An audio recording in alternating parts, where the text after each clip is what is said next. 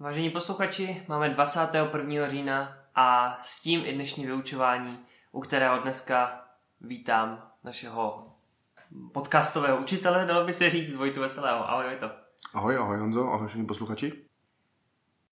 Originální rozhovory se zajímavými osobnostmi, inspirativní biblická vyučování a skutečné příběhy obyčejných lidí o neobyčejném Bohu.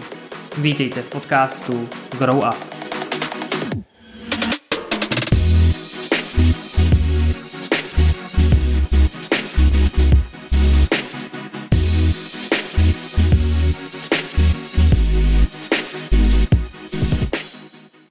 Dneska máme možná zase takový víc biblický studium. Jak bys to uvedl? Co nás dneska čeká? Dneska se podíváme na příběh jednoho známého proroka Jonáše a co si z něho můžeme vzít do každodenního života z toho příběhu a jak se na to dívat možná z jeho pohledu a možná nás překvapí, že ten pohled bude do jistý míry vlastně i náš v některých situacích.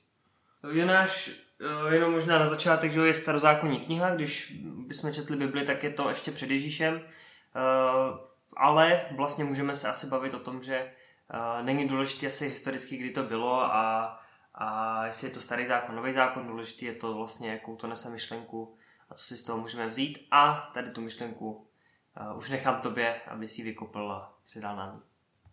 Každý z nás má v životě nějaké své v úzovkách předepsané chování v jistých situacích. Jak jsme se naučili, jak se chovat, jak se těm situacím stavět. E, který si to chování samozřejmě každý člověk tvoří v průběhu života. Když se člověk nějak naučí chovat, nějak přemýšlet a nějak jednat v těch, v těch životních situacích, no a občas nás donutí jisté věci, tady to chování nějak změnit. E, a ze své zkušenosti mohu říct, že většinou to je spíše ke škodě, než spíše k nějakému pozitivnímu dopadu.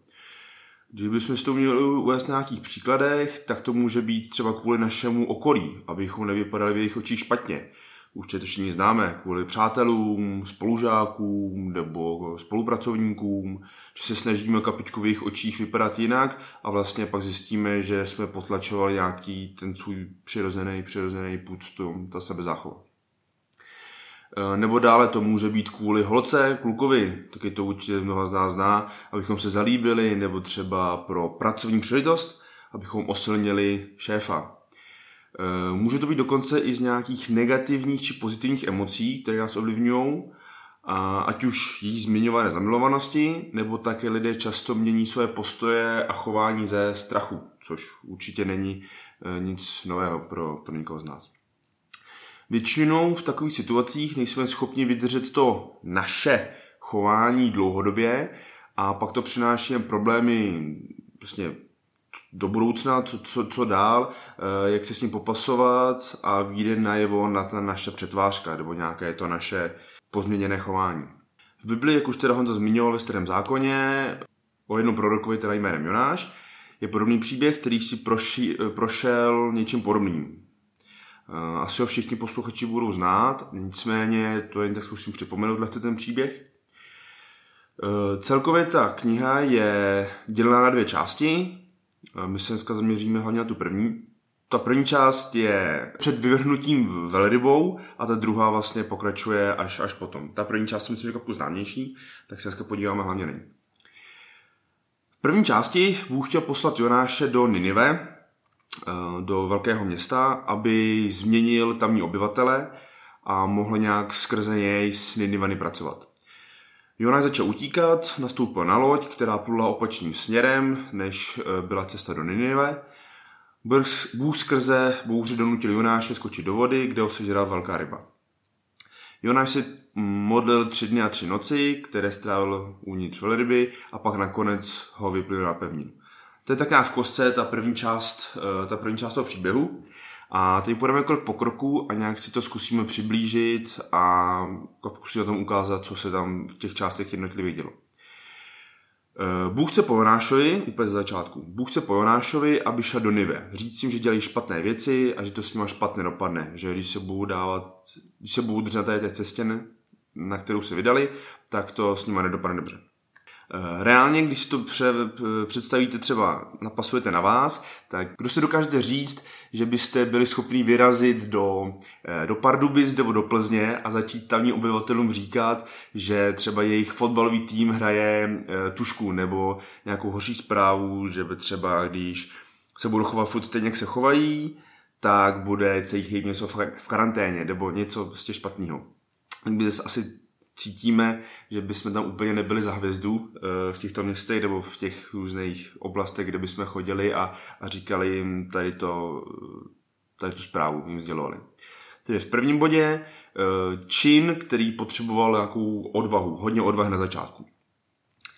Eh, dále, když ten příběh pokračuje, tak zjišťujeme, že se Jonášovi do toho moc nechce a tak se rozhodne před Bohem utíct obětuje nebo investuje do toho útěku svůj čas, svoje úsilí, eh, dokonce svoje peníze, což jsou věci, které člověk obvykle investuje nebo vynaloží, když opravdu něco chce. Takže z toho můžeme vidět, že Jonáš opravdu chtěl utíct uh, od Boha, že to nebylo takový, jako že se teď se vydá na opačnou cestu a třeba si to za tři roky rozmyslím a pak tady do té půjdu. On fakt chtěl utíct od té výzvy, od té možná nazvat v fuzovkách povinnosti a jít do té Ninive. Takže bod dva, místo odvahy jít do Ninive našel možná namahavější cestu, jak do Ninive nejít. Dále na cestě lodí, které jak už jsme si řekli v tom počátečním shrnutí, tak Jonáš se dostává na loď, kde Bůh se sílá velikou bouři. Všichni námoříci se strachovali a báli se, že půjdou ke dnu, což je asi jako logický, normální lidský, lidský přístup. Eh, jen Jonáš šel zdřímnout do podpalubí. Eh, otázka, proč by si šel někdo do podpalubí spát, když se tady to děje s mou lodí, na který jsem, vlastně, že jako, za chvilku půjdeme ke dnu, všichni tam nějak se snažili tu loď udržet na hladině a Jonáš, Jonáš šel spát. Eh, Jonáš znal Boha a věděl, že nic špatného nedopustí.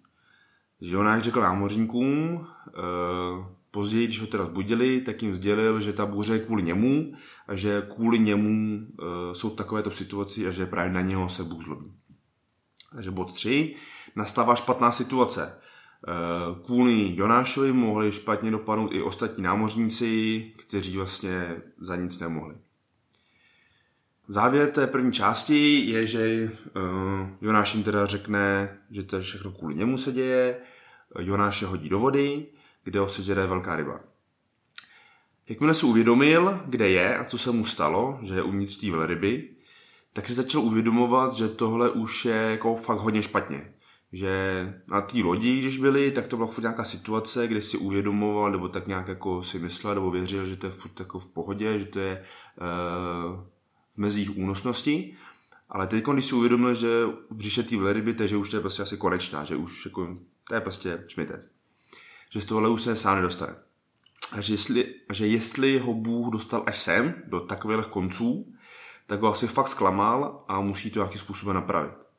Začal se teda modlit a žádat o odpuštění a o radu, jak má napravit své chování. Chtěl se nějak zpátky přiblížit Bohu. Po třech dnech a třech nocích ho Bůh osvobodí a Jonáš si vydává na cestu do Ninive. To je teda ten první část toho příběhu. E, ta další část e, třeba bude někdy v budoucnu budoucnu zpracována. E, nějakým závěrem nebo nějakým poučením, co se z toho příběhu vzít. No, i když Boha známe, jako křesťani si myslíme, že Boha známe a nějak s ním chceme, chceme žít nebo chceme, aby působil v našich životech, tak kolikrát nevnímáme nebo možná dokonce i ignorujeme jeho volání a necháváme je bez povšimnutí.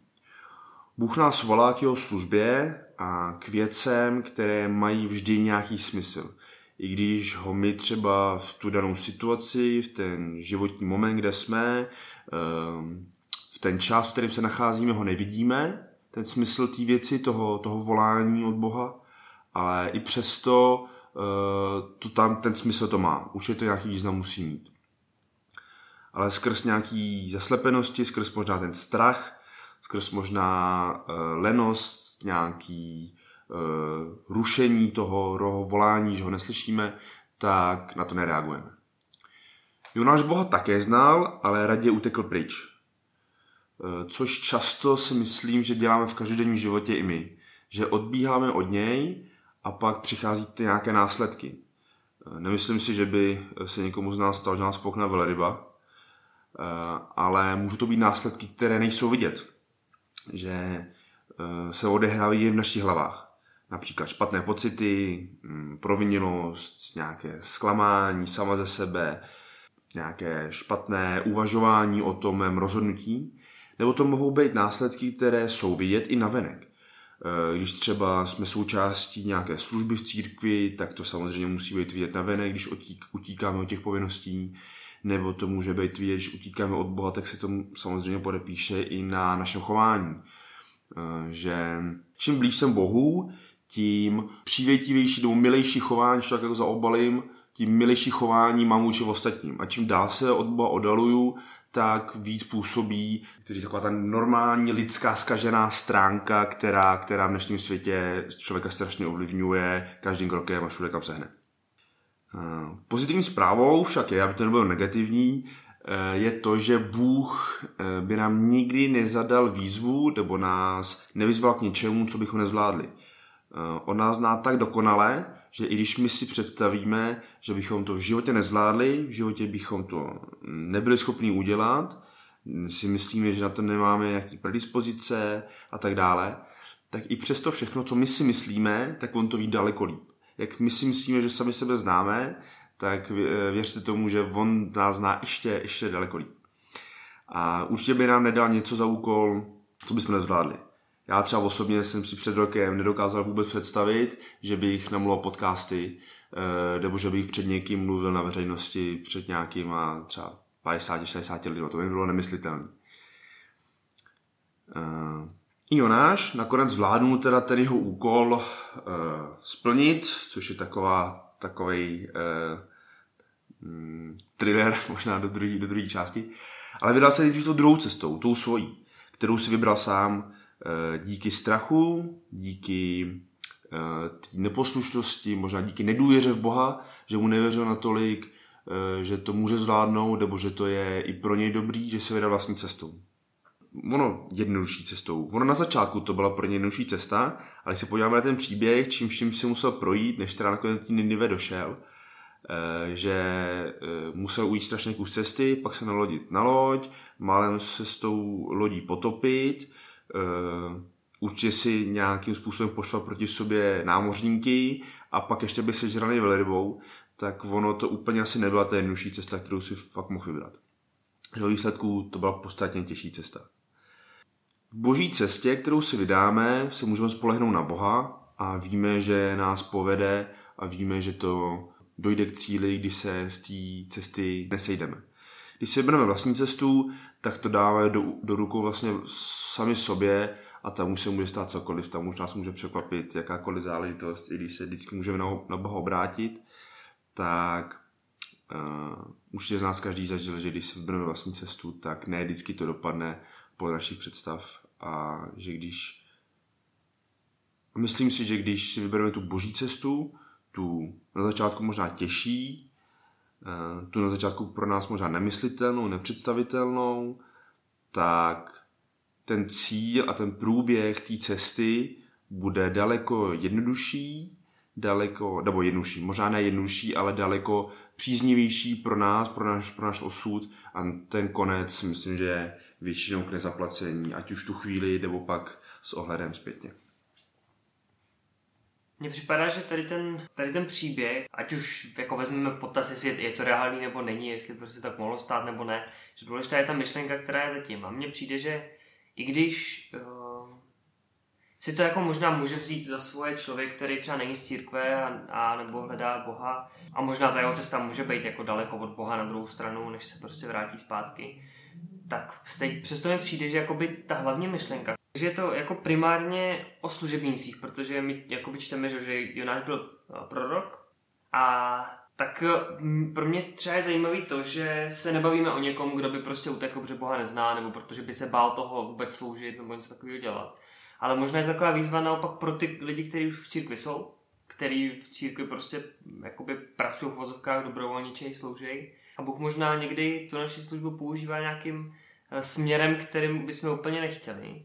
Nevím, jestli ty třeba máš nějakou zkušenost, ať už svojí nebo od někoho jiného, že bys třeba jako se vydal nějakou cestou, která by tě bavila, která by ti byla blízká v té službě a Bůh ti řekl, hele, ale udělej tohleto, i když ti to bude možná nepříjemný, tak udělej to, protože to potřebuju.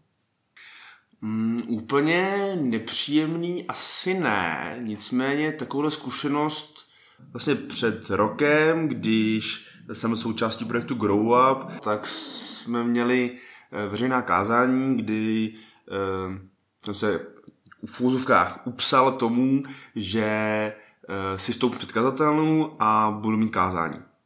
Bylo to takový do spontánní rozhodnutí, který mě směřovalo k tomu, že to jakože musím udělat. Samozřejmě se nemusel, ale nechtěl jsem zklamat ty lidi, s kterými jsem spolupracoval a bylo to takový jakoby vsazení sama sebe, že jsem, že jsem se sadil sám se sebou, jestli to zvládnu. No, ale nebylo to tím způsobem, že by to bylo nepříjemný, nebo že by to bylo nějaký, jako že si mě Bůh půjde, udělej tady to, i když mi to jako nepříjemný. Mě nedělalo problémy mluvit před lidma, nějaká tréma, nebo takovéhle věci, co by si člověk myslel hnedka, to, to, mě úplně, to mě úplně netížilo. E, nicméně ta příprava. Eh, připravit si smysluplný kázání, kde se nebudu zadrhávat, píš ta řečnická stránka, to byla pro mě daleko větším problémem. A eh, tím, jak jsem si to učil, tím, jak jsem se učil skládat ty různý, ty různý kázání, eh, omílat si to furt dokola, abych se naučil ty slova a to pořadí těch slov, tak mi to pomáhá v tom, že za prvý teď tady můžeme mluvit ten podcast už nějak smysluplnit a už ty slova nějak používám daleko lépe, než, než, než jsem používal. A i na dorostu, co děláme v Chotě Boři, tak tam ty programy jsou taky daleko pro mě jednodušší kontvořit, že pro mě ten pík, ten, ten, um, ten vrchol vlastně nějakým mluvení před lidma bývalo uh, program na dorostu, což se tady bavíme třeba o pětiminutovým, maximálně desetiminutovým nějakým povídání pro děti, který většinou stejně, stejně neposlouchají. Eh, a pak se to najednou přehouplo eh, na kázání a podcasty. Takže tady to byla taková výzva, která, která mě dost pomohla a nasměřovala mě jakoby i tím nějakým nepříjemným způsobem dál.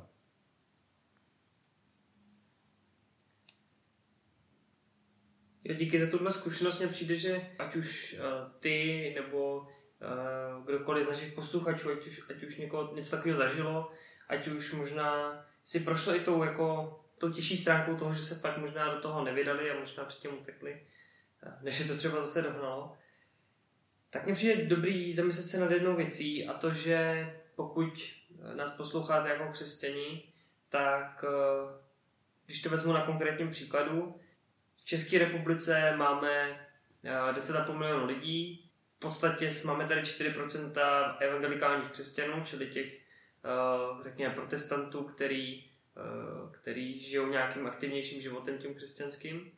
A třeba konkrétně, že naše církev bratrská, ze který oba jsme, tak když to hodně zprůměru, řekněme 10 000 členů, že má v České republice.